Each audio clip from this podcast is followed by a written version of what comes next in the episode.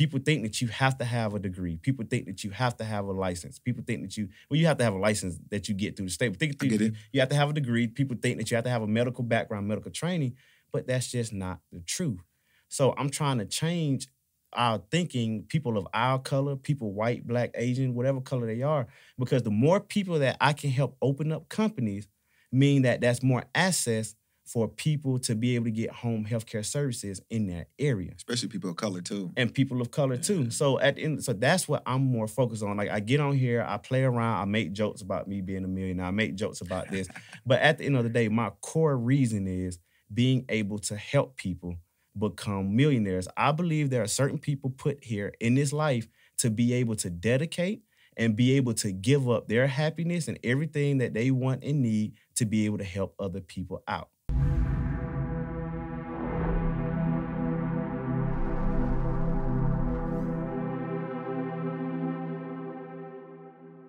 What's happening, good people? Welcome to another episode of First Generation Wealth Builders, man. Today, I got a very, very unique guest doing very, very dope stuff. And again, remember, we interview dope people who do dope things and we figure out their relationship that they have with real estate. So today, man, I got my guy, Jonathan Gooch, man. What's happening? Well, what's up, boss? Chilling, man. I appreciate you coming by, brother. I mean, anytime you call me, you know, I'll show up. And you called me last minute, but it is what it is. I appreciate it. I appreciate it, man. Um, so man, for those who don't know you, um, let them know who John Jonathan Gucci is, bro. Bro, so to put in short, I sell drugs. No, I'm just playing. no, but I mean, but that's the thing that most people expect when they see successful young black people. Facts, like it's so facts. funny because a lot of times, a lot of places that I go, you know, when I get out the Lamborghini or like when the ADT guy come to my mansion and come like have to come do stuff, they all be like, "Oh, what do you do? You do music? You in the industry? You play sports or you sell drugs?" Facts. But to let people know that I don't do any of those things, even though I joke around a lot. But I do a couple of things. I actually own a non-emergency ambulance company.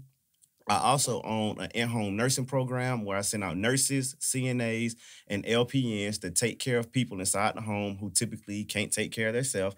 Mm. Um, I also send out nurses to help at schools. So I got school nurses, um, and I have a staffing agency too that deal with nursing care. Got you, man. That's a mouthful, bro. I know it's a lot, isn't it? Right? Uh, what you do before all of this, man? No, so I was a tattoo artist.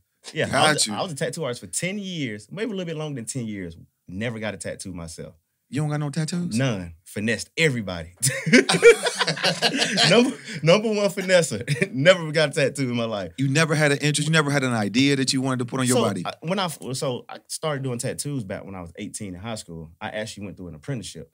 So when I went through my apprenticeship, I'm like, okay, let me go ahead and draw my tattoo, which I did, but then I was around it so much that it just kind of lost the flair of me actually Mm. having one. And then I see how much pain everybody else was going through. And I'm like, you know, what your mama say? If your friend jump off a cliff, you gonna jump off with him? Nope. So That's I was funny. not going down that road. But, Oh, but, I, but I was surrounded around, almost kind of like a barber who hair always be fucked up. You know what I'm saying? I mean, the thing about it, it- they just around it so much. They're just like, I don't really care. tripping. Yeah, I'm not tripping Mhm. about having it. And then after a couple of years passed, then I was like, yeah, I'm not getting a tattoo ever in my life. Nothing against it, but you know, it just ain't. It's just not. Fun. I was just surrounded about 24 hours a day. Got you. You from Atlanta? Yeah, I'm from Atlanta. College Gotcha. Park, Bubba Sparks, what they say. See, look, hey, look, all, all the all the people up under like 25 not gonna know what I'm talking about. that is hilarious, man. What's that? Uh, booty, booty, booty, booty, booty everywhere. Yeah, yeah. Yeah. That's, that's what, yeah, yeah. Okay, yeah, I got that- you. that- yeah, you know, I'm tracking. definitely All right. something. So, you know what I mean? You went from being a tattoo artist to now having a uh, home health care service. Yes. How did, what happened there? Like, what was the transition like? What, what, who, who introduced you to this and how did that happen? So basically, when I was in high school, um, when I was in high school, I came up with the idea of I did go to college, but the funny thing is, it took me ten. I didn't graduate college at 27 with my bachelor's degree. So I'll tell you about that in a You second. ain't the only one, bro. so, so, let, so let me tell you. So when, I, so when I was in high school, in my mind, I said, I, you know how you have that day where you pick what you want to go to school for, want to go to college for, what Mhm. degrees you want to take up. In my mind, I said, what's one thing that we have to have, regardless of anything else? Mm, We have to have healthcare. facts. So in my mind, I'm thinking like, okay, you know, everybody wanted to be a doctor. I'm like, I don't want to be a doctor. What I've noticed is when I look at hospitals, doctor offices, and places like this, usually the business office for those are three or four times bigger than the actual facility that's doing the care. Mm, So my mom, she was a nurse for 30, right, right now it's about 40 plus years. Mm. When I used to go visit her at the hospital, we would pass through the business park to get to the hospital the way that we came in through the back entrance. Um, all the employees came through.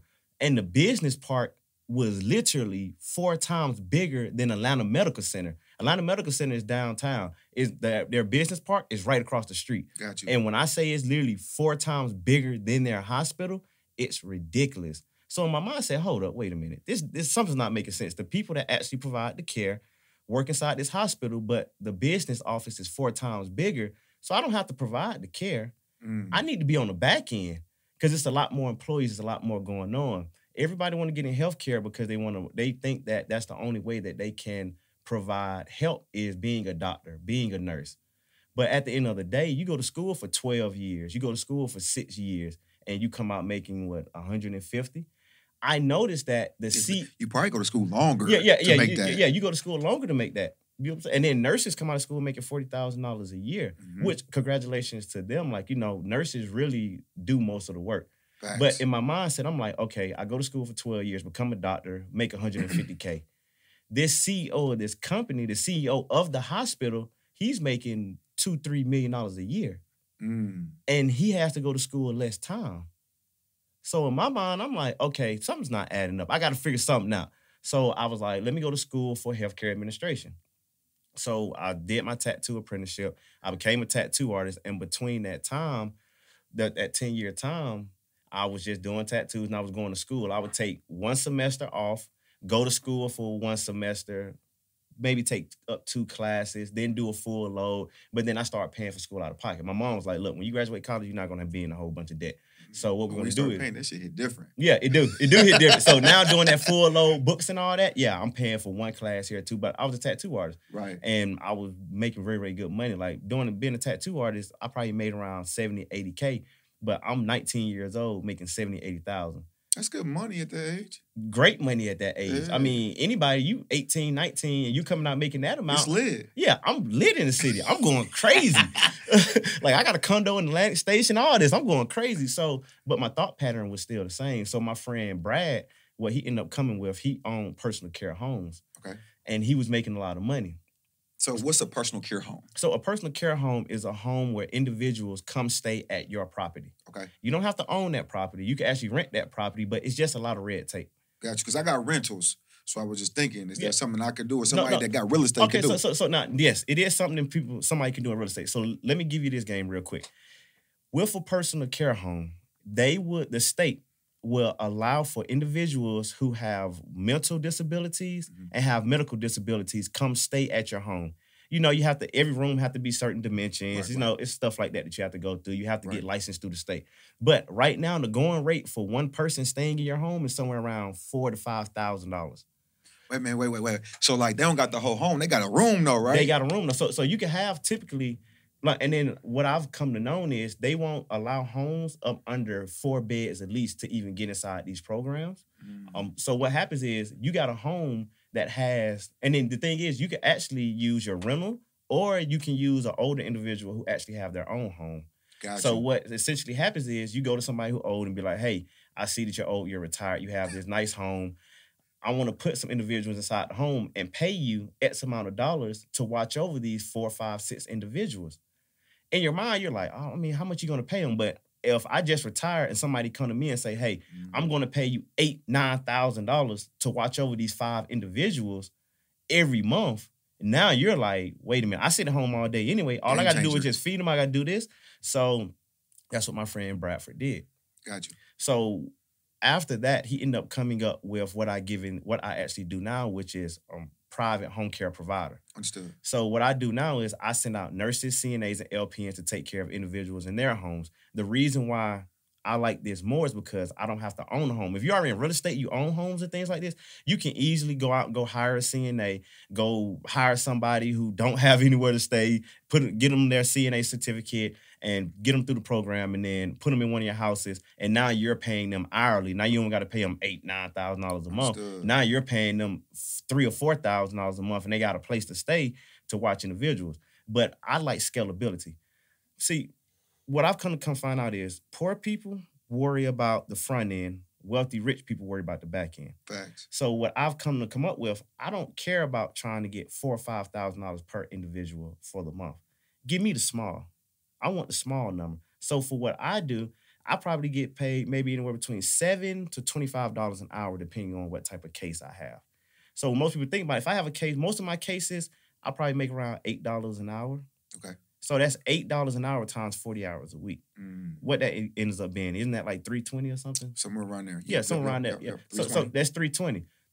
Most people like 320 off of a case, but all I did was place a CNA inside of a home with a kid that has a disability that might have cerebral palsy. People with cerebral palsy, or kids with cerebral palsy, or adults with cerebral palsy, typically they cannot walk, they cannot talk, they cannot feed themselves. Their muscle masses look like I have kids that are 18 years old who weigh 50 pounds. Mm, So my CNA goes inside the home and take care of them. While my CNA inside the home, I typically get paid $20 an hour.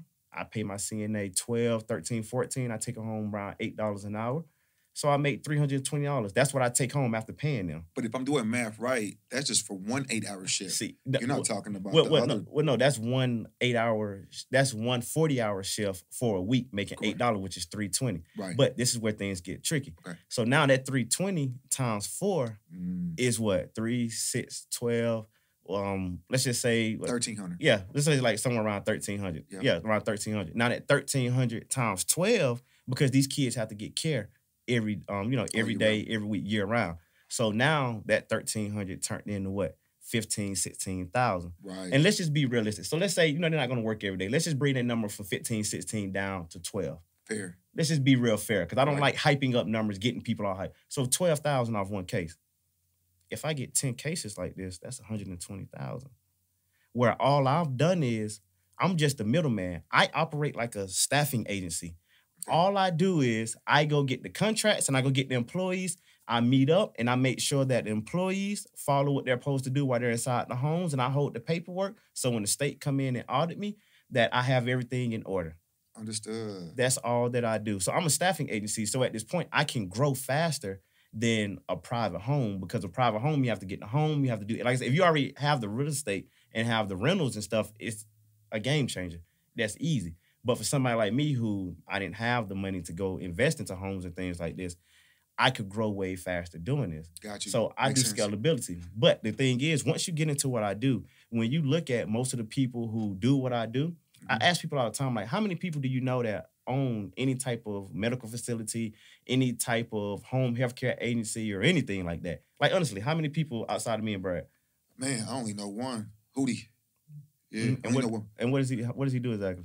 Uh, same same thing you do. He has a staffing agency. Um, Okay. In Indianapolis, Indiana, though. Okay, okay, and he does um healthcare, right? Yes, he does. He does it in different states though as well, but he does the home in home health care. Okay, and but the thing is, when you look around, it's so many jobs that's created in the healthcare field, but you rarely ever know anybody that owns the businesses. Facts. So in my, I'm like, why? How is that even possible? Because typically the people that own these own these businesses just aren't in your tax bracket, so you Mm, never get to know them. mm. That's where shit start getting real. Yeah, because who do do make numbers. You don't know Hootie for that though.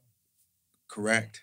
Correct. I mean, I agree. because I mean, you got hospitals, urgent care, doctor offices, rehabilitation clinics. All this stuff isn't government owned. Most of it's not. It's privately owned. Mm. So where are all these? Like, you know, people that might own the Wendy's, McDonald's, all these other organizations, all these other businesses, but you don't know anybody that actually owns a doctor office. Why is this? Mm. Because these people that own these type of organizations and companies just aren't in your tax bracket. Mm. They're somewhere in no another different because once you get into what I do, you start doing multiple things. That's why I do non-emergency ambulance. That's why I start staffing schools. That's why I do COVID nineteen So hold on, hold on, vaccinations. hold on, hold on. Before you go that far, I do have a question about like having a rental property and leasing it out. Though, Okay, real yes. quick. So, like, is my liability that much higher by doing that though? You know what I'm saying? By having them in my facility? So the only problem I have them in your facility is you have to cover. So let's say if you have an individual that is a smart ass. One that literally would, I mean, you know, this is situations my friend Bradford went through where they would buck and be like, "F you, I'm doing X, Y, and Z, and if you don't give me what I want, I'm breaking this TV behind me, and you're gonna have to replace it." Ah, Man. That's what a lot like. So then when you deal with certain, then they pay you more money. There's been times where they would pay you nine or ten thousand dollars to take care of one individual. But this one individual, And ain't he probably worth it? it's not where like he's gonna be a terrorist. You know what I'm saying? An emotional ter- and when I mean like he will put his hands on the caregivers type of Mm. situations. So Yeah, that, that's the type of that's a well, but then you get other type where now you can just deal with elderly people who you know have dementia, things like this. It's real easy. You might they might pay you thirty five hundred, something like that for it, but but it's an easy case. I got it. I got You know, it. it, it's it's definitely an easy case because at the end of the day, when you have to say, look at the work that you have to do. If you own a rental property, you put somebody in it to rent the property hmm you might end up, let's say if the rent is 2500 Mhm. your mortgage might be 500 600 or something. Mhm. So you might make 800 $1,000 off of that a month. Mhm. Now, let's say you Airbnb it out. Now, when you Airbnb it out, now your profit you might end up making off of one rental 15,000 a month, 10 to 15,000 a month, somewhere around there. That's if we rent your house, bro. Not, not, not, not my little oh, oh, oh, rentals. Oh, oh, oh, wait, oh, okay, okay, all right. So, so, so, all right, my, my bad. We rent your house, yeah. But if we rent my Okay, but- rentals, we ain't doing wait, that. We gonna on. do three thousand. Yeah, I mean my mansion, but you know, I'm not gonna correct you too many more times. So, like, but what I'm sitting there saying is, I mean, look, let's be honest. Like, if I sit here, you know, I, I got my truck outside. Right. If I sit here and I go out to my truck, I'm about to see. If I sit here and say, yeah, I'm about to go jump in my Lamborghini, you're gonna be like, bro, you in your truck. So my house isn't a house; it's a mansion. But, you know, let's just make bad. let's just make sure we get it right. look, I'm literally playing. I'm literally playing. Hey man. No, look, I'm literally playing. But, but, but, no, no. But but yeah, so I mean, sorry. So uh, for the average Airbnb, they probably bring home like around six k, five six thousand No for like the average Airbnb. Right, right. But if you put individuals inside a home and you have four to six individuals and they're paying you four grand a piece, now off of instead of making six k off of the Mhm. Airbnb and have to be worried about people booking, having to pay somebody to come clean up, having to take care of if somebody have a party, and if your Airbnb is in a place where they don't want Airbnbs Right, and right. Airbnb over it. The difference between Airbnb and private homes are Airbnb is a necessity in a certain type of way. Mhm. These private care homes, that's a need. Facts. These individuals have to be there. Somebody have to take care of them. That's why I got into healthcare because this this is the actual need. What I do, I can walk in any room and I can tell an individual that regardless of whatever you have going on, you're gonna need me one day. Mm. I don't care. I don't care about wars. I don't care about poverty. I don't care about what the economy is doing. Like they're saying inflation. They're saying we're about to go through another recession. They're saying the housing market gonna fail. COVID 19, throughout all of that, Your bag was still good. my bag was still throughout COVID 19, I made more money, which is crazy. Mm. Why is that? Because at the end of the day, I end up making more money because more people start staying at home. I end up becoming where I could provide COVID 19 vaccinations. That's the thing about healthcare. Once you're in it and you hold certain licenses, it's easier to get other licenses. Got you. It's the same, but it's all about knowledge. Right. If I come to you and I sit here and say, bro, I need to make a million dollars in a in a year, you're gonna be like, shit, that's easy, Gooch. Come on, this is easy. Like you're gonna take A, B, C, and D. Right. If I come to an individual and say who own 20 Chick-fil-A's and say, hey, I want to open up a Chick-fil-A, they're gonna be like, that's easy. But Mm. to the outside world looking in, it's not easy because we don't have the knowledge. And that's anything. Something that you should know though. So I applied to get a Chick Fil A in 2018. It was go? 43,000 applicants. No Mm. bullshit. Um, I'm in Indianapolis. I wanted one in Cali, Mhm. And I came down to the last 200 before I got cut. I went through nine interviews. Wow. Like trying to get a Chick Fil A is like trying to win the lottery, No, bro. uh, and then let me ask this: How much do the average Chick Fil A owner actually make?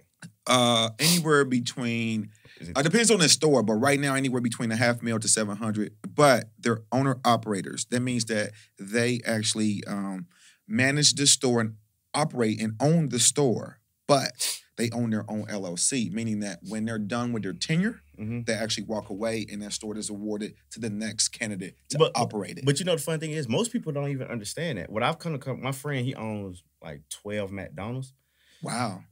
And this is way back in the day. See, When- I need to start hanging out with you, bro. Because you said, you know what he said to me? He tried to flip it on me. He said, Eric, if you if you if I asked you how to make a million, you was gonna tell me just like that. Bro, we all trying to figure that out. no, But you go definitely ahead. know. But, but so- go ahead. Uh, you so- was you was yeah, telling me about uh, so he, McDonald's. so he owns 12 McDonald's. Funny thing is, back in the day, he told me, he said, you know the funny thing is, I really can't even say I own this McDonald's. He Mhm. said they own the property, They own the licenses, they own the rights. All I do is just manage it.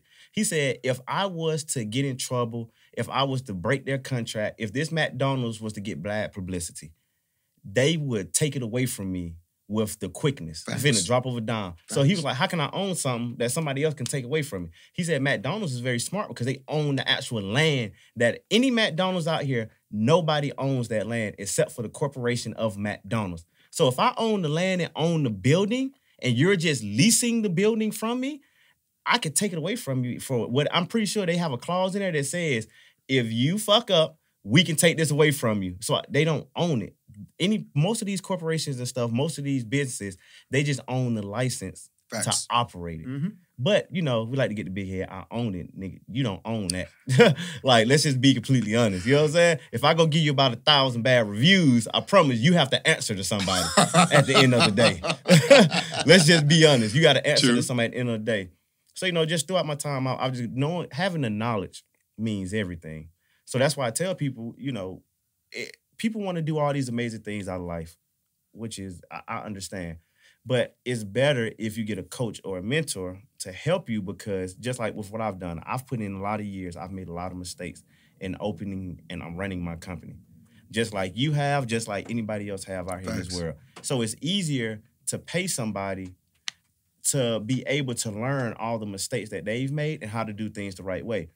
The funny thing is, we learn all this information and we don't even understand where it's coming from or how to utilize it, but we use it every day. The same way when you get hired for a job, Mhm. what happens when you hire for a job? They send you through training. Facts. You literally get trained by somebody else. Why is that? Why do you get trained by somebody else when you get the- hired? They got the experience. They got the. You can leverage their knowledge and everything they done. And everything they done before. hmm So why not do the same thing when you want to go out here and be an entrepreneur and open up businesses and things like that? Got you. So that's why I try to explain to people and anybody that owns a McDonald's or, Chi- or want to own a McDonald's Chick Fil A is like it makes sense to be able to get out and invest in yourself by investing in other people's time, and that's the best way to be able to become successful and become knowledgeable and get other knowledge because you can get out and do it yourself. Hey, by far, but it's easier. It's almost kind of like me telling you, I put you in a dark room and sit here and say, "Hey, make it to the door," and I turn you around 15 times and you're in the maze. But if I put you in that dark room and give you a map, yeah, and I give you a map and I give you a flashlight and I show you the way that I've taken to get to success, then I promise you it'll be more successful or more successful quicker. Mm. But I do have to tell people this at the same time. What I hate running into is people sitting there saying that X, Y, and Z told me to do it this way, so I'm going to listen to them, and I'm only going to listen to them because they make X amount of money. Mm. So it's almost kind of like this. Um, I'm going to listen to my friend who makes $50 million a year doing X, Y, and Z in my profession, but they're not even in your profession. They just make $50 million a year doing whatever they're doing. But because they make so much money, you take their word as God, take their word as gold. What I want to tell people is what you have to do is if I tell you something, you tell you something, and five other people tell you something, how to be successful, you don't only pick one person. You take everything that everybody have told you, you put it in one box, you mix it up, and you use whatever works for It you. applies to you. No. Because I, I might tell you to go right, you might tell them go left, the other person might tell them go straight. If they only listen to me and go right, go only the directions that I've told them, that may not work for them. facts. I wake up at like 11, 10, 11 o'clock on most days. Somebody else might wake up at 5 a.m. Right. So who you're gonna believe? Only the person that's more successful? Mm. No, because what I I might be more successful, but the person tell you wake up at five, that might work better for you. Facts. So we got to get out of this mindset of only thinking and looking at successful people. Everybody have knowledge about something, whether they're poor, whether they're rich. Being more open minded about and being more of a sponge and applying what works for you to your path. Eh, Yeah, to, and, and that's what I took to open up my businesses. Because at the end of the day, you don't have to have any college degree. Mm. You don't have to have any medical training, any medical background to own the type of companies that I own. You only have to have the knowledge of knowing that you can own this type of company without having that type of degrees and things like this. Mm. But when you think about, man, I want to own this type of home healthcare service side, don't you have to have a nursing degree or a college degree or something? No, you don't. You just don't know the knowledge of how to be able to do it without having those. And the great thing is, I have that knowledge. So that's why I help so many individuals be able to open up their own services and things like that because my industry is actually growing. So they Mm. said in the next 10 years that we're growing where we are going to hire another, I want to say 24, 24% hiring is needed in the next 10 years, Wow. which is more than any other industry. Any other industry, we're growing the fastest. is that because of the baby boomers? so what's happening is the baby boomers now are getting to the point where they're older, they're pulling from Social Security, they're starting to retire. Mhm. and I mean, it's more than just that. You look at all the food that we're eating. You look at Mm. just health in general. It's like it's almost, you know how they're getting ready to middle class? It's almost the same thing with us. It's either you're healthy or you're not healthy. It's no in between no more. Especially with the COVID. Especially with the COVID and things like this. So, Mm. but everything's starting to move to home health care. Now, when you want to go to the doctor, you can just, it's an app on your phone. You talk to your doctor like this Mhm. when you need when you need your actual blood and stuff pulled, they're sending a nurse out to come take your blood and stuff inside of the home. My company actually does that. Got you. So now they'll hire a company like mine to come in. We come in, pull your blood, send it away to the lab. Your insurance pays my company to do that. That's it. Mm. Everything's moving to the home. What percentage? What percentage of care is done at home? right about now, Mhm. I want to say probably like around 30%. 25 to 30% is actually moving into the home healthcare. you. Got But, I mean, just just home in general. Got That's nursing homes, anything out. So skilled nursing facility are like um are hospitals and things like that. But then you got rehabilitation, then you got other places, OT, PT, and things like that, home health care, all that stuff. Up under there is probably about 25, 30%. Got you. So that's growing. What's competition like? You know what I mean? For somebody who is Mm. new. You know what I'm saying? Your experience, you have relationships. You know, I took your course. I'm not going to go execute this. I want to do my, I want to become an owner and do this. When I go out there to do it though, and I don't have any, you know, referrals, references, and or Mm. experience, what's competition out there like? All right. So the the great thing you actually mentioned that to me, because I actually just signed up with a company that they actually give referrals to home healthcare agencies across the nation. Oh, you got a cheat code. Yeah, I got a cheat code. so so so my students and stuff, I give them access to this network where they'll be getting two or three referrals a month from this service. Can can can you do that in Indiana too? You can do it in no matter it don't matter where you are.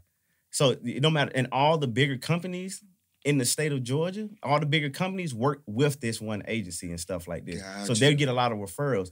But outside of all of that, to more directly answer your question without even using the service and things like this, Mhm.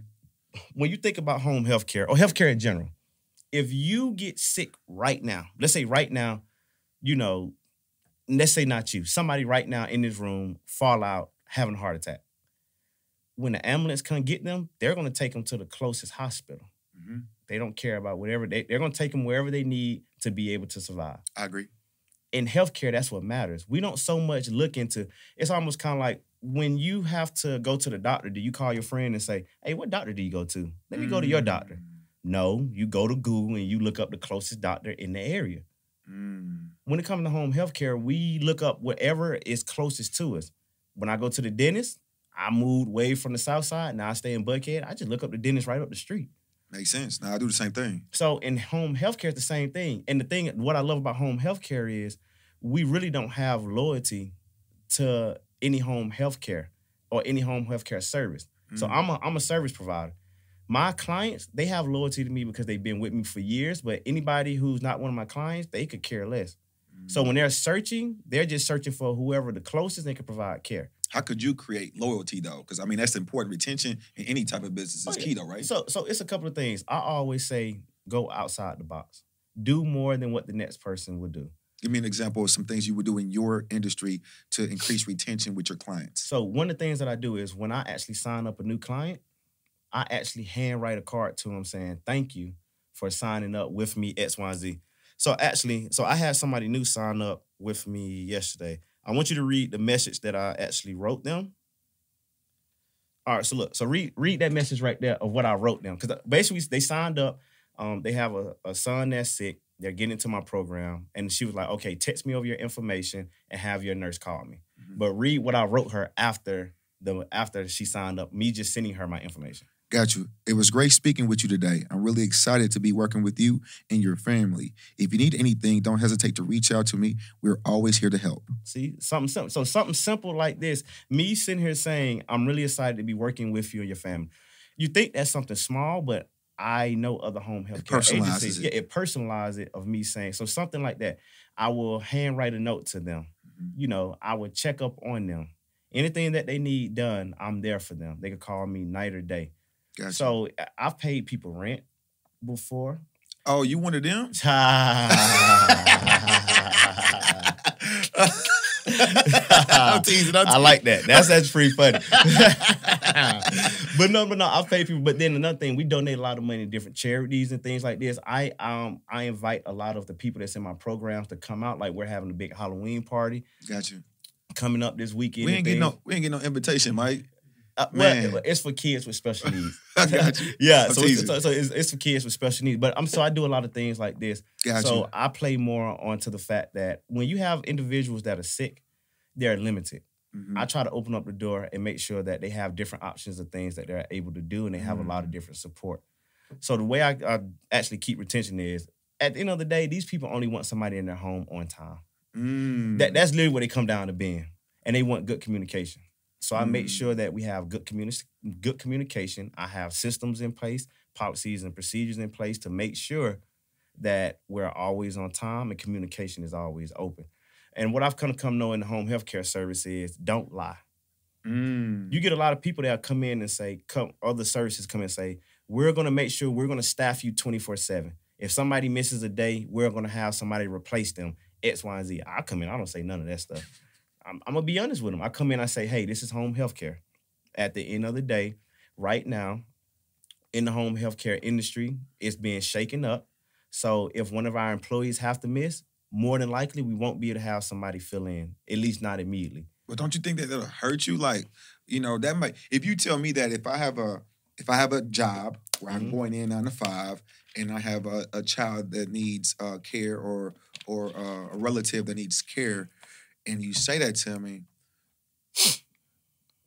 I understand that you're ethically trying to do the right thing. Mhm. But for somebody to be like, "Oh, I'll be there 24 7 I'm gonna be more prone to like bite on that apple versus And- yours. And then you know what ends up happening? They in- go there and they come back to you. and they come back. In home health care, no matter what you think, no matter what happens, stuff is gonna happen. Your caregiver is gonna be on the way to work and get in a car wreck.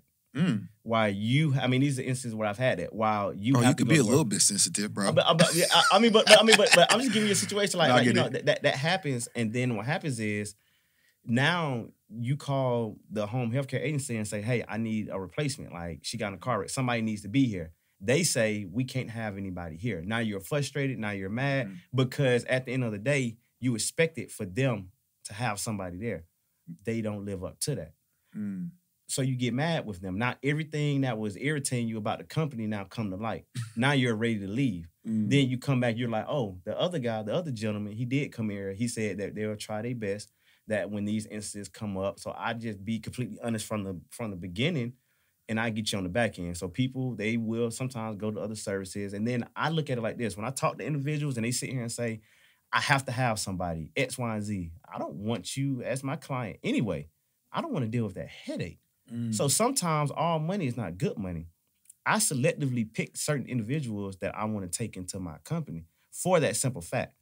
Because I don't want to deal with somebody who their expectations after I explain to you this is home health care, this isn't the hospital, that we just don't have 30 people waiting. They wake up in the morning like, hey, I'm just waiting for a shift to open up in your part of town, which might be 100 miles away from my epicenter. Mhm. So at the end of the day, guess what I'm gonna do? I'm gonna tell you what's gonna be what's the honest God truth, and then you're gonna rock me. If you sit here and tell me that I don't work for you, you don't work for me. I'm not about to break my back. I'm not gonna get a call at 6 a.m. in the morning because somebody missed and I'm up scrambling trying to get somebody there. Now, question: Do you have other nurses, like backup nurses or backup LPNs? No, no, I do. So for my company, I do have some backup nurses and backup LPNs and CNAs and things like that. How does that work? Because if you assign somebody a house, um, you know, and then do you have like a floater? Do you designate her as a floater? How does that? How do you? Yeah, so so what we have, we, ha- we do have floaters. So what the way our schedule work is, you know, we got certain nurses. It's home health care, so it's not always Monday through Friday, forty hours. Mhm. Some people work forty hours over the weekend. Mm. Like they they would literally work like two 16 hour shifts. crucial. Saturday, Sunday. But you gotta realize this: they work the whole weekend, get their 40 hours in, and Monday through Friday they chilling. While you go to work Monday through Friday, eight hours a day. But this, and then we cater to other to their family schedules. Okay. So we might have somebody who work Monday, Wednesday, Friday, 12 hours a piece. Gotcha. 36 hours, and then that's their week. So the rest of the time, they're like, hey, you know, if you got anything else for me, let me know. I'll fill in. to right now there's a short there's a shortage in like just like just people applying for jobs. People don't want Mhm. to work right now. Do you have a lot of times where you have to pay overtime?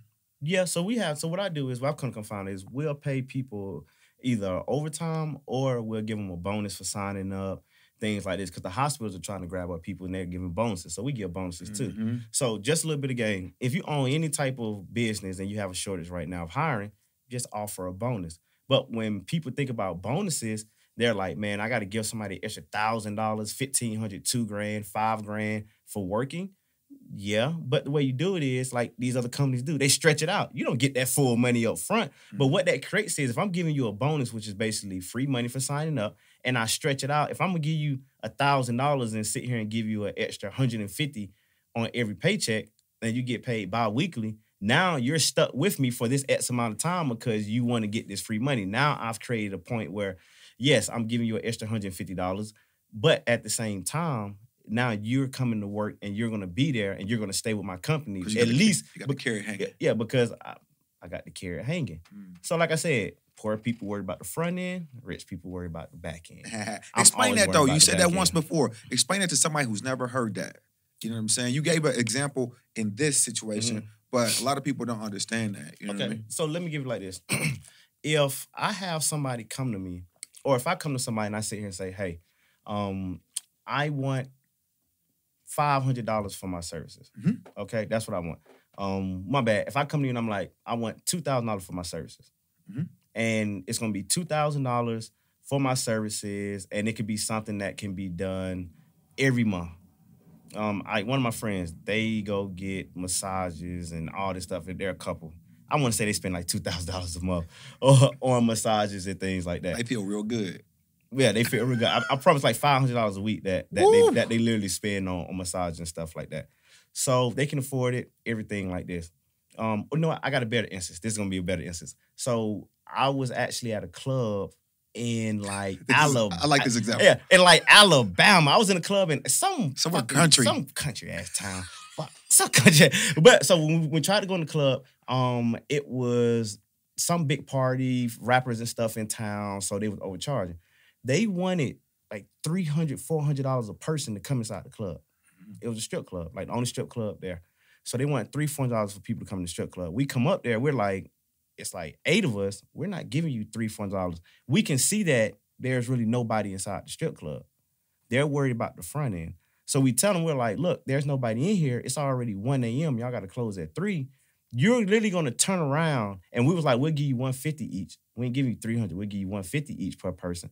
So you're literally going to turn around all of this money because you're worried about trying to get 300, the front end, versus worried about the back end. Mhm. The back end would have been let me go ahead and just charge them 150 a piece, get mine in numbers, Mhm. let them in a, my establishment, which it they're gonna buy drinks, Mhm. buy more, get ones, which they get they 10%, all this stuff. I'm gonna get my money on the back end from them. Cause each one of them individuals, when they come to the club and it's lit like this, they're probably gonna get a session, they're probably gonna drink, they're gonna get their ones. I'm gonna make mine on the back end, but I'm so worried about the front end, they turned us around. Mhm. They So- were so worried about the Yeah, yeah, end, they were so end. worried about the money, so they missed out on maybe a cool fifteen hundred that they could have made because they were so worried about trying to make three or four grand up front.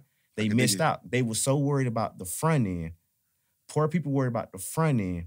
I'm a business owner. I want the back end. I want to make sure that you're now. I would never go back to that club a day in my life. right, right. Look, look, look, so ju- it hurts the longevity So, of so it. it hurt just like I was at a place, a new club that just opened up, Visions or something, Victory Vision somewhere. Hey, hey, Gooch would be the one to introduce the strip club to the podcast. No, no, no, no, no, no, not, not, no, no, no, no, no. Vi- Visions ain't strip club. No, Vi- Visions. Like, so, so, but it's a, it's um, it's a new club. It's over off Piedmont. Um, I went there the other day. When I get there, so I pull up in my Lamborghini. I get there, they're like, oh, it's two. What they say? It's two hundred to park. I'm like, two hundred to park. I'm like, bro, it's just a regular night. Mhm. I'm like, okay, whatever. So I paid them the two hundred. I would never go back to that club again. Mm. I'm a multi-millionaire.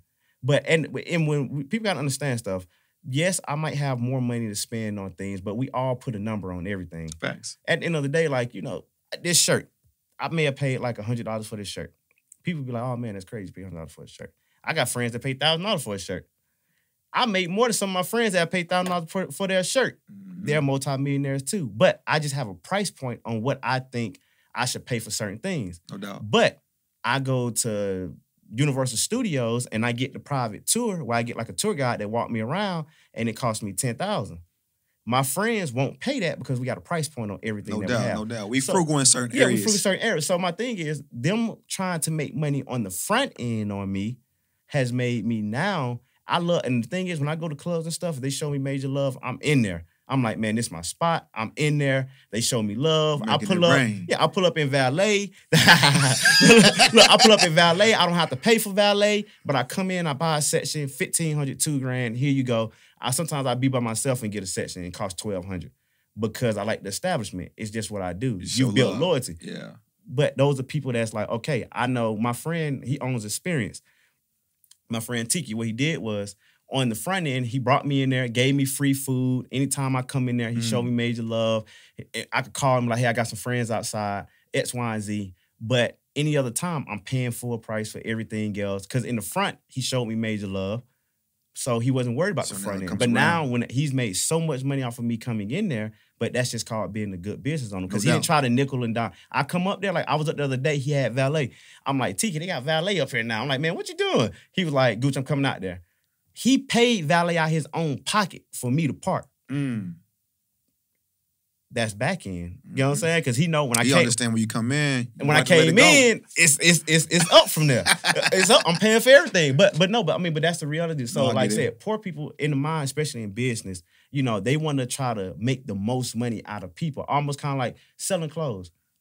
You got clothes people, people that sell clothes out here. And at the end of the day, yes, you could try to sell your shirt for $500, $150.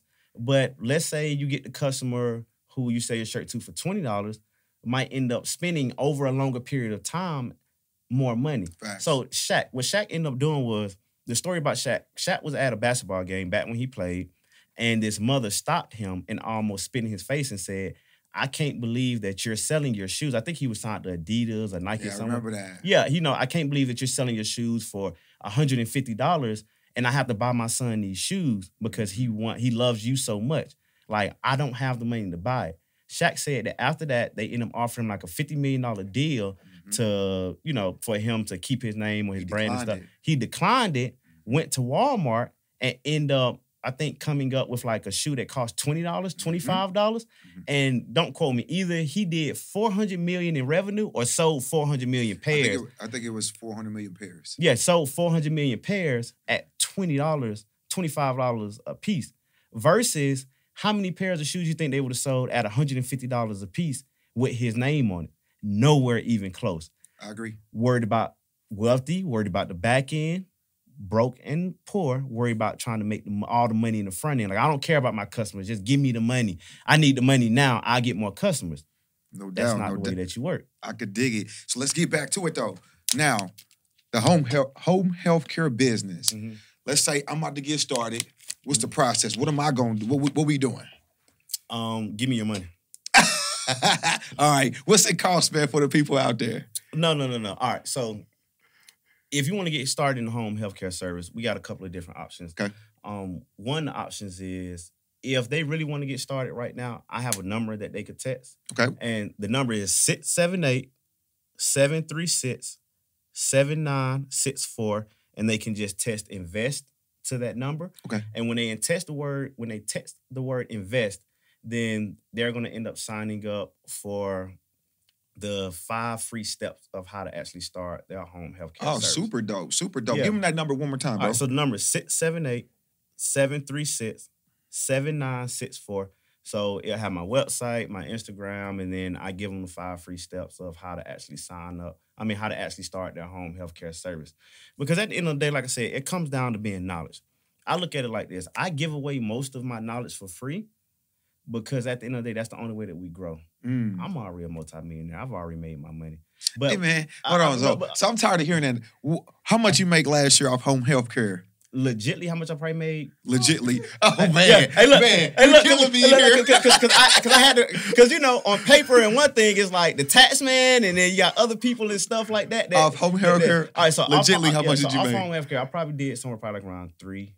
Got you. Three million. Yeah, probably That's like, awesome. three That's million. awesome. What was your best year?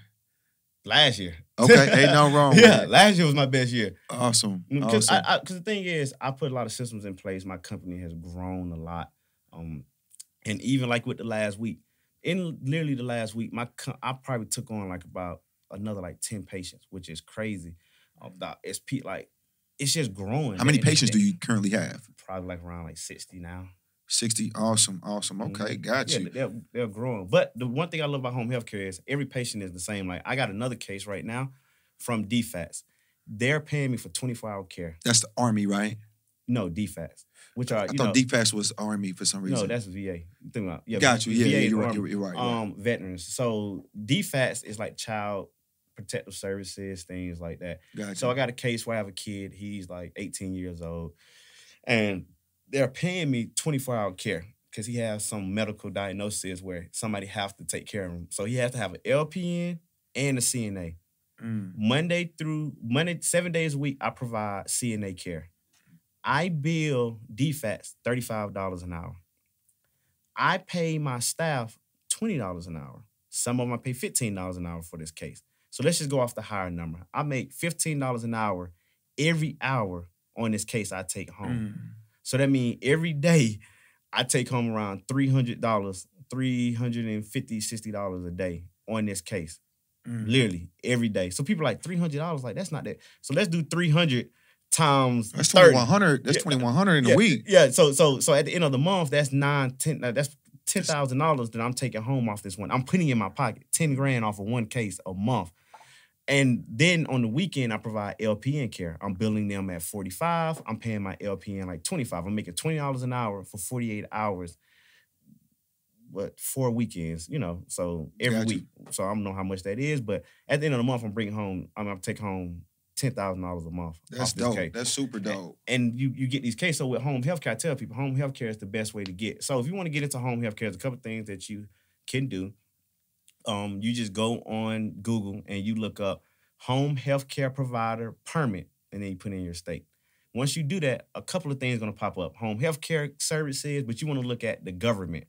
It's gonna it's, everyone's gonna have it. Like if I put in home health care services for Georgia, Mhm. I'm about to look it up right now. I'm to go to my Google, and you see I'm using my Android way better phone than iPhone, whatever. We'll get into that another day.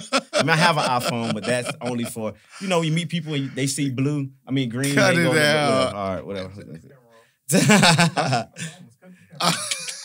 All right, so let me see. So, um, home health care permit, Georgia. Choo choo choo. All right, so I put in home health care Georgia. You see, I put it in right here. So, like I said, you're gonna have all these other ones that pop up that are talking about like they can help you get your license or they can see or Mm. actual home health care services. Mhm. But I said you want to make sure you go to the one that says .gov, right? I see that. Which right here, private home care provider licensure packet. This letter, blah blah blah. This .gov. So that's what you want to look up. You want to look up private home care, private health care. I mean, um, home health care, private home care provider, and home care provider, and then put in your state, and then all the information and stuff will pop up, and then the application process and all that will start. What's the application process like? So for Georgia, the application process is like you pay me and then I do it for no, I'm just playing. No, but I do have mentorships and things where where I We'll could, talk um, about Yeah, we'll talk No about doubt. that. But what ends up happening is once you actually um go to the site and things like this, they're gonna give you a packet. When they give you the packet, you just download the packet and then they're gonna tell you certain things that you have to get your LLC, your EIN, you have to have a resume, but your resume don't have to have anything with home health care. You have to get a TB test, a background check. You have to hire a nurse for your actual company, but you don't have to pay the nurse right now. They just want to see one on paper because at the end of the day, they're like, we know you just own the actual Right. company, but we know you're not going to be the one actually doing the clinical. We at least want to see somebody on paper that's going to be actually handling the clinicals with your company. Understood. But that's only for a lot of times it's only for home health care. So you have home health care and home care. Home health care are skilled needs. That's trach and vent, that is oxygen, medication administration. You know, those are the heavier cases like, you know, doing IV injections, pulling blood. That's home health care. That is home health agency. Understood. You have home care, which is unskilled, which is what they consider to be CNAs, certified nursing assistants, which they can't give medication. They can't pull blood. You know, they can't give oxygen. They can't do things like this, but they can do things like what we call ADL services, active daily living. That's the things that your mom and dad need help with. Like, you know, they need help getting out of bed. They need to be bathed. They need their teeth brushed. They need somebody to feed them, take them to the doctor Understood. a lot of times for those companies, you don't have to have a registered nurse. So I tell people a lot of time, and the application is way easier and way quicker. A lot of times I tell people, just go ahead and do home care first. You'll probably be able to get your licensure quicker. It When you say quicker, give me a time frame. so to get into home health care, just in general, you're probably looking at about three to six month time turnaround once you submit your paperwork. Got you. Um, we actually submitted somebody paperwork up in Illinois, and they came back with an approval on his application in less than 30 days. Ooh, So, so yeah, so it's you know it's different different things in different places. So, but with with home care, that's where you make that eight dollars an hour type of you know type of profit. But when I got private pay cases in home care, my private pay cases, I'm billing them at like twenty four dollars an hour, twenty two dollars an hour, and I'm paying my staff twelve dollars an hour. and that's still and that three to six months still, you know, is good for that as well for the yeah, special yeah, cases. Yeah, yeah, for the special cases. But like I said, it, it- now when I do my home, my, my actual skilled cases, I'm starting to make fifteen dollars an hour, twenty dollars an hour, ten dollars an hour on the consistent. But like it's just more of a headache. I'm not gonna lie, it's more of a headache because Mm. now you have a child or an adult that's trach and vented where that nurse has to be there. Some of my cases, they, they have to be there. There's no ifs, ands, and buts about it because this person could possibly die. If they do something wrong, give Mm. them the wrong medication, do something they're not supposed to do, you could have an individual that is really gets sick. But Gotcha. with with home care, which is the unskilled, it's just I like to say it's just like a glorified medically trained nanny. That's all they do. I mean, that's what they do. They they, they, they can't do anything outside of No, I that. got it. And when I actually got into my home healthcare side, right before I started a nanny agency, and I looked over one of my one of my months, I had did 40K in a month off my nanny agency. Mhm. And I'm actually coming out with a course talking about my nanny agency because, like I said, this is home healthcare. It's a little bit heavier. Um, it generates a lot of money. Like it's an amazing program. Anybody can do it. But my nanny agency or owning a nanny agency is something that you can do. You can operate. You can open up with in less than 30 days with Mm. about two thousand dollars, fifteen hundred dollars, and start generating money now. Because with a nanny agency, I had a live-in nanny. And so things so funny. My ex-girlfriend, was my girlfriend at the time, she became a live-in nanny for this NBA player that was one of my cases. They called me up um, on my hotline, whatever. They said we need to live in, and he played for the, the Nets, I think. Mhm. Played for the Nets. But their main house was here in Georgia. They're from Georgia. so she was a live-in. I was paying her about 12 or 1300 a week, and I was making 1100 a week off the case. So, and this was just a nanny case. Like she was living, and they was paying for everything for it. She was private jets the whole nine. Oh, wow. But but I'm making eleven hundred dollars a week off of a nanny case. But I had a lot of cases where I was making ten dollars a week, eight dollars a week. I mean, my bad, ten dollars an I was hour. gonna ask, about $10 a week, 10 bro. But but but, we going backwards. but no, but let me tell you, but but with my nanny case, I some of my nanny cases, and I, I could like talk to the family. I could tell they didn't have the money to pay my normal rate. So I was charging some of my nanny cases. I was charging fifteen dollars an hour. When I charged fifteen dollars an hour, I was paying the nanny 12 dollars an hour. I was only taking home two dollars an hour as a forty hour case. I'm worried about the back end, not the front end. So in my mind, two dollars an hour, that's nothing. Mm, But at the end of the week, that's eighty dollars. got you. At the end of the month, that's three hundred and twenty, three hundred and sixty dollars. now I hear you. I hear you talking a lot about private cases. Mhm. Do you do anything with like Medicaid, Medicare, Mm-hmm. and what are the benefits to working with that in that route? Your money guaranteed. So, what extra do we have to do to Well, like build those well, so- relationships or, or get those licenses to? to So let me say. them? So one thing I love about Medicaid is when you have an individual that needs help and don't have to pay for it, they're all game. Mm. So with Medicaid and Medicare and things like this, I only do Medicaid. I don't do Medicare. Um, Why? I just haven't had the time to get out and go do it. Honestly, yeah, it's a lot. You know, it's You too busy at the club. Ha. Most days, but no, no, no, no, no, but no, but, but but no, no, but but no, but uh, honestly, so when you look at Medicare, Medicaid, um, I just have my Medicaid license. Once you get into this healthcare field, there's licenses for everything. Mm. You know, there's licenses to provide food to individuals. That's a Medicaid number. They have Medicaid numbers to provide care only for the elderly. They have Medicaid numbers for occupational therapy, for physical therapy. So once you get into it, you start getting all but that the bigger companies typically hold multiple Medicaid, Medicare numbers, private insurance, things like this.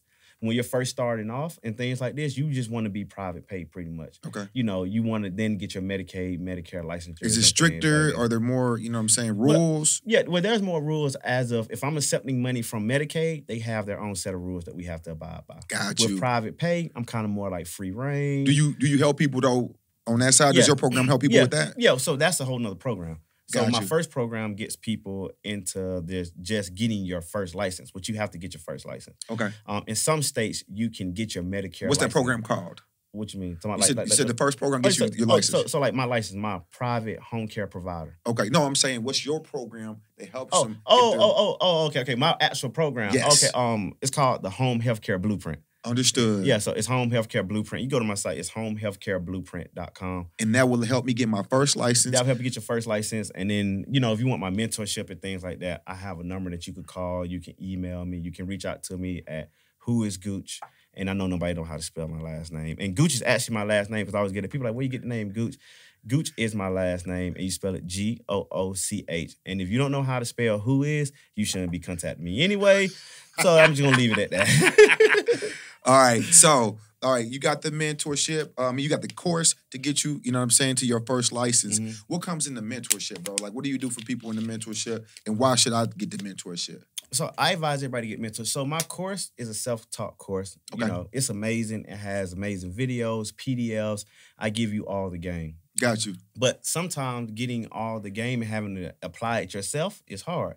So my first mentorship is ten thousand. My ten thousand dollar mentorship is we do your policies and procedures to be able to run your company. And my policies and procedures are state specific, which means that they're gonna have all the right phone numbers and everything gonna have your company name. When I say all the right phone, I mean all the right phone numbers for the state people that needs to be in there.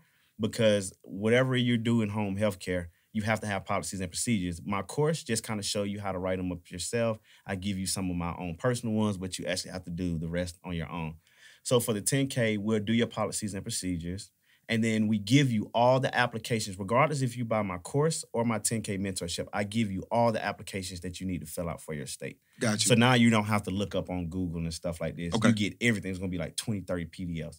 But with the 10K, we physically walk you through all of the paperwork. So on Okay. the weekly, we'll set out a time and we'll meet with you, um, you know, through Zoom or phone call, and we'll say, hey, we need X, Y, and Z done. You need to do X, Y, and Z on this paperwork.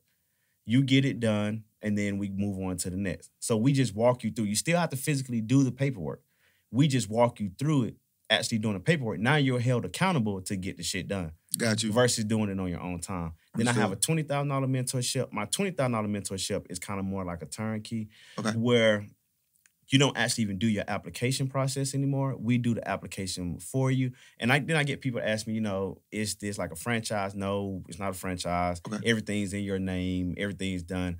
But regardless of whatever you do, the 10K or 20K, there are still different things that you're gonna have to do that we physically can't do, like Right, get right. fingerprinted. Right. I can't get fingerprinted for you Got you you. know, it's things like get your business license. You physically still have to go down into the office and get your business license, No whether you do 20K or 10K.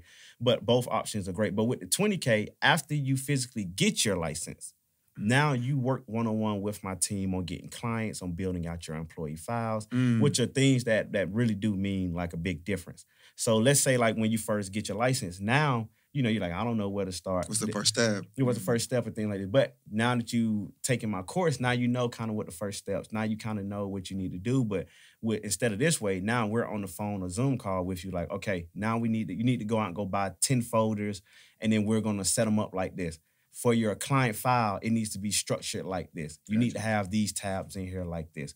We're gonna you need to research X, Y, and Z places and set up lunch and learns.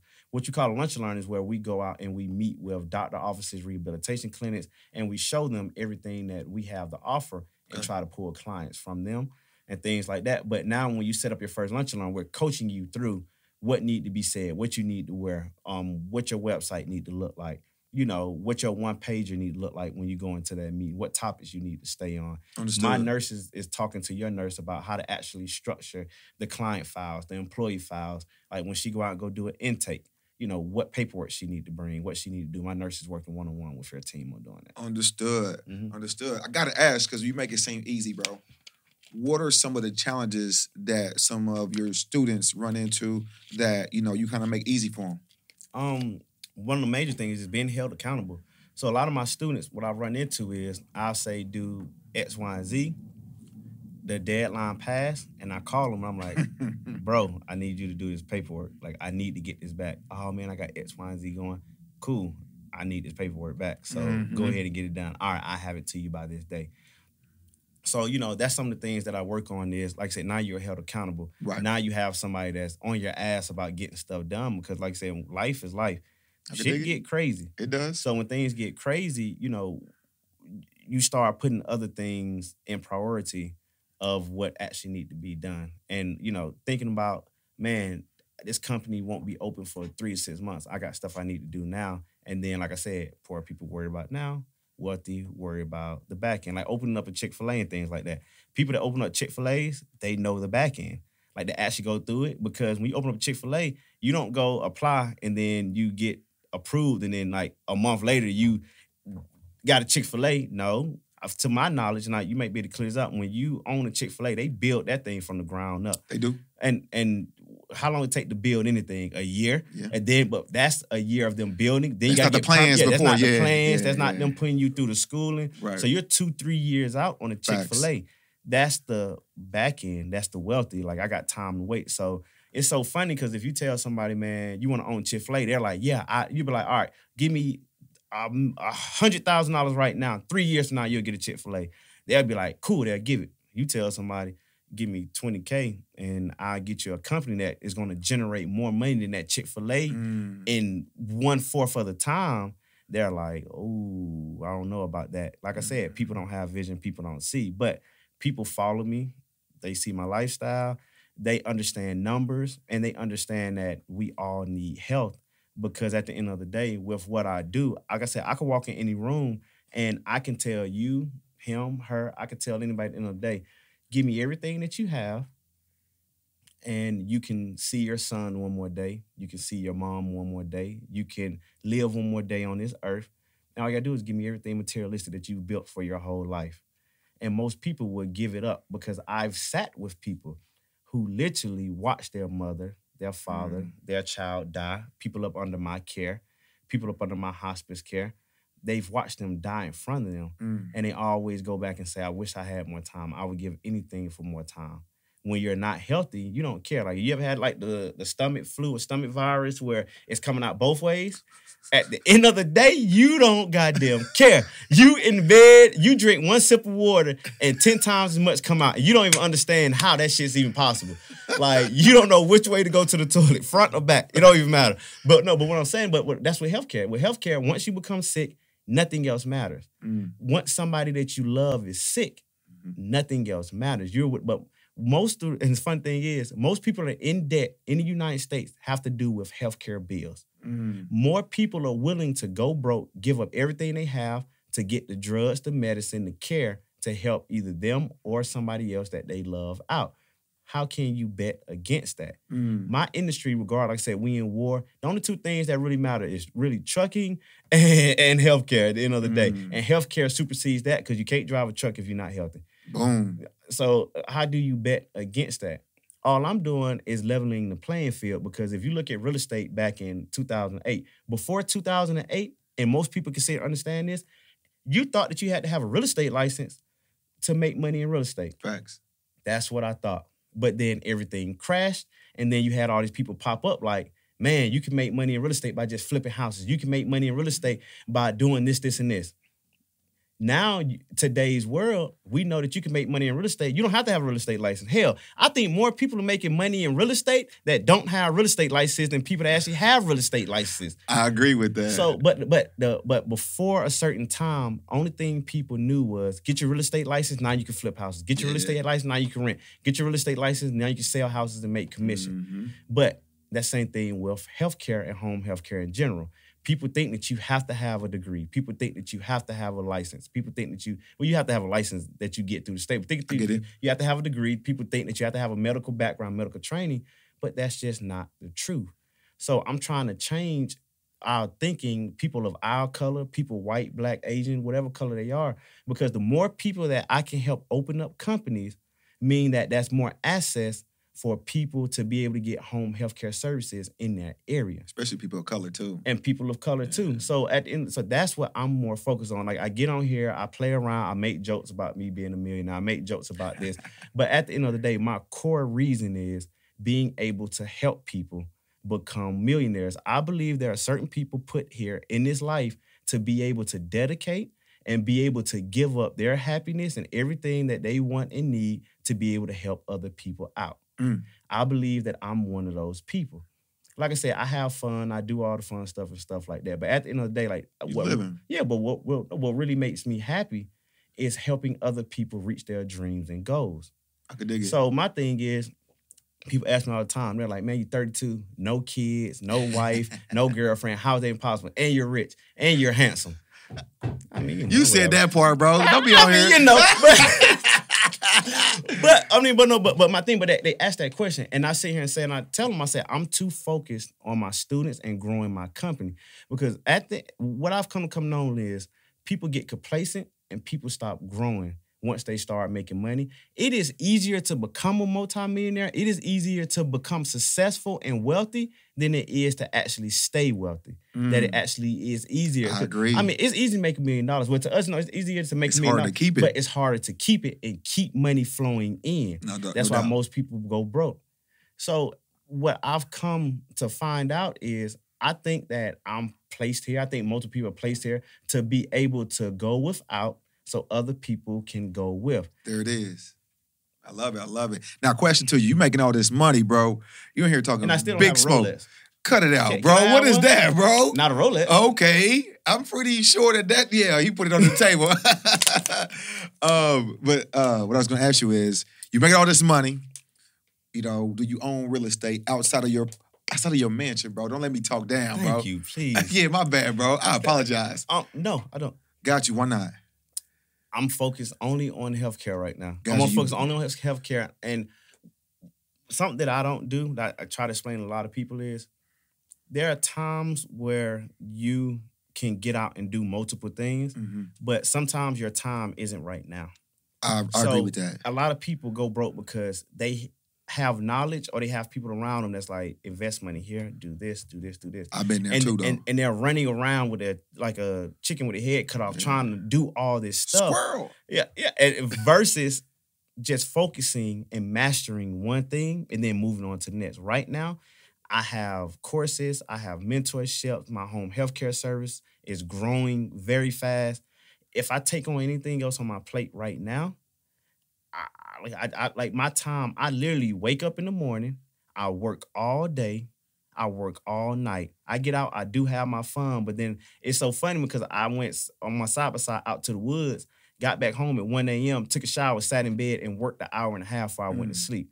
So for what I do, But you're living on your own terms, though. So I'm, that's the I'm living beautiful. on my own the And, and, and. I could hire somebody to do a lot of what I do, but the one of the things is I have students that look up to me. I have a mentorship of people that literally come to me and like, hey, I want to do what you do. The only way that I can honestly teach people what I do is by staying doing what I do on a day-to-day basis. I'm not one of people that I get, I, I did Turo and got two cars and put them on Turo, and now I'm the Turo guru.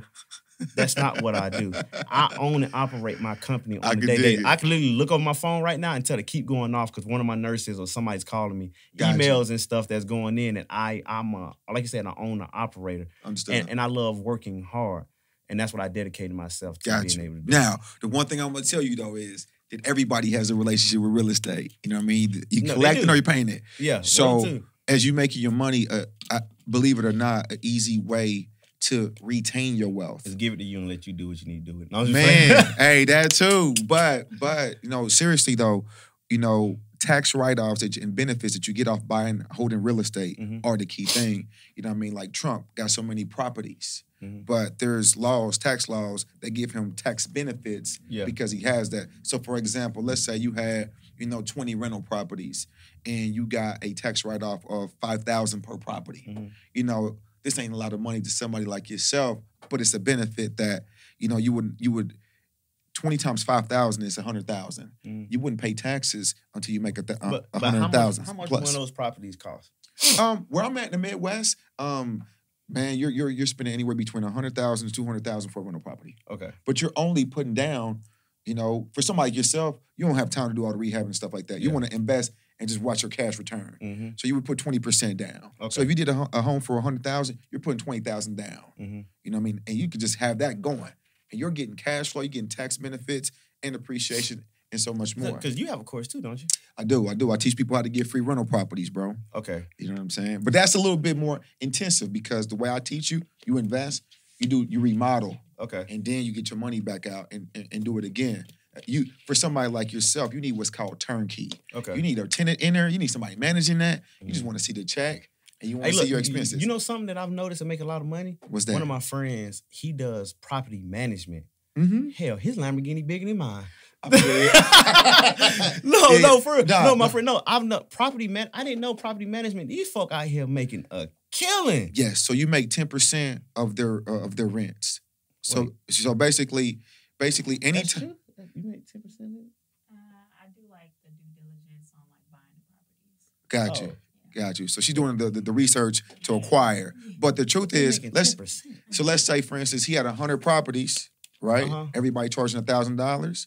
He's getting hundred dollars per property, Mm. and that's how he's making his money. That's I just done- I that, done dropped one. you good, you good. What the hell? That's just, but that's just off. That's just off the the the the management fee. Yeah. That's not saying. That's not counting the uh the property maintenance. Oh, so when you're doing maintenance, you put another twenty percent on there. But it's a cheat code though, right? This is what property management is. Let's say I, I got Let you guys know, me and Eric coming out with a property management course together. Um, I need that uh twenty percent on top of the. But seriously though, but think about it like this though. If I'm about to get rid of my portfolio, I got 20 properties. The first person I have to tell is my property manager Mhm. because he has to tell the tenant that hey, we're going to be doing walkthroughs to show the property. Mhm. That means he knows that I'm going to get rid of my properties. He can get my properties on a discount before I put them on the market. Oh wow. So it's a cheat code. He he learns off all my mistakes, and he's collecting as he's learning. But but how hard is it to become? I ain't trying to do that. Uh, that ain't yeah, what I, I mean, that- I ain't no that- that- specialist. I ain't trying to do Yeah, that. I mean, but because that seemed like it's kind of hard because like for the be a property management manager and stuff like that, it's kind of like you always got to have relationships with other people and stuff. It's kind of like one of those type of things where, like I said, for what I do is I just look on Google the closest person. For that, it's more of like a handshake type of thing. It is. It is. That's you are out there building relationships. You're going to RIA meetings. RIA means the real estate group meetings. You're out there, you know, going to apartment complexes. You know, you it is real estate is a relationship based um, type of uh, industry in order for you to flourish. Okay. You know what I'm saying? And but relationships are the key to life. No, they are. You know what I mean? So like that's just uh that but relationships are going to be the engine, but a property manager is the cheat code to Okay. real estate. Cause like again, you know everybody business. You know, you know, you know what they making. So you know, oh, you don't want to do that. You want to do this. Oh, this area ain't hitting like that. Uh, he did that. I'm not doing that. Yeah. He's about to get rid of some properties. Hey, let me get those before you give them to the realtor. yeah. You save on a million dollar package, you save six percent right there, sixty thousand, Yeah. just because you were the property manager. Yeah. And then you can say, hey, I got a buyer, another investor over here that'll take those. And you could just say, I'm gonna just charge you 20000 for the transaction for, for connecting. Yeah. And you It's a giving cheat- it up. It's a cheat code. Man. Yeah, yeah. Man, right on for coming through, bro. No, no, definitely, man. Yeah, before we let you go though, man, one more time, let the people know where they can contact you, um, what they got to do to tap in with you if they're interested, you know what I mean, in starting their own healthcare business. No, definitely. So they can reach me at 678 736 7964. And all they have to do is text invest.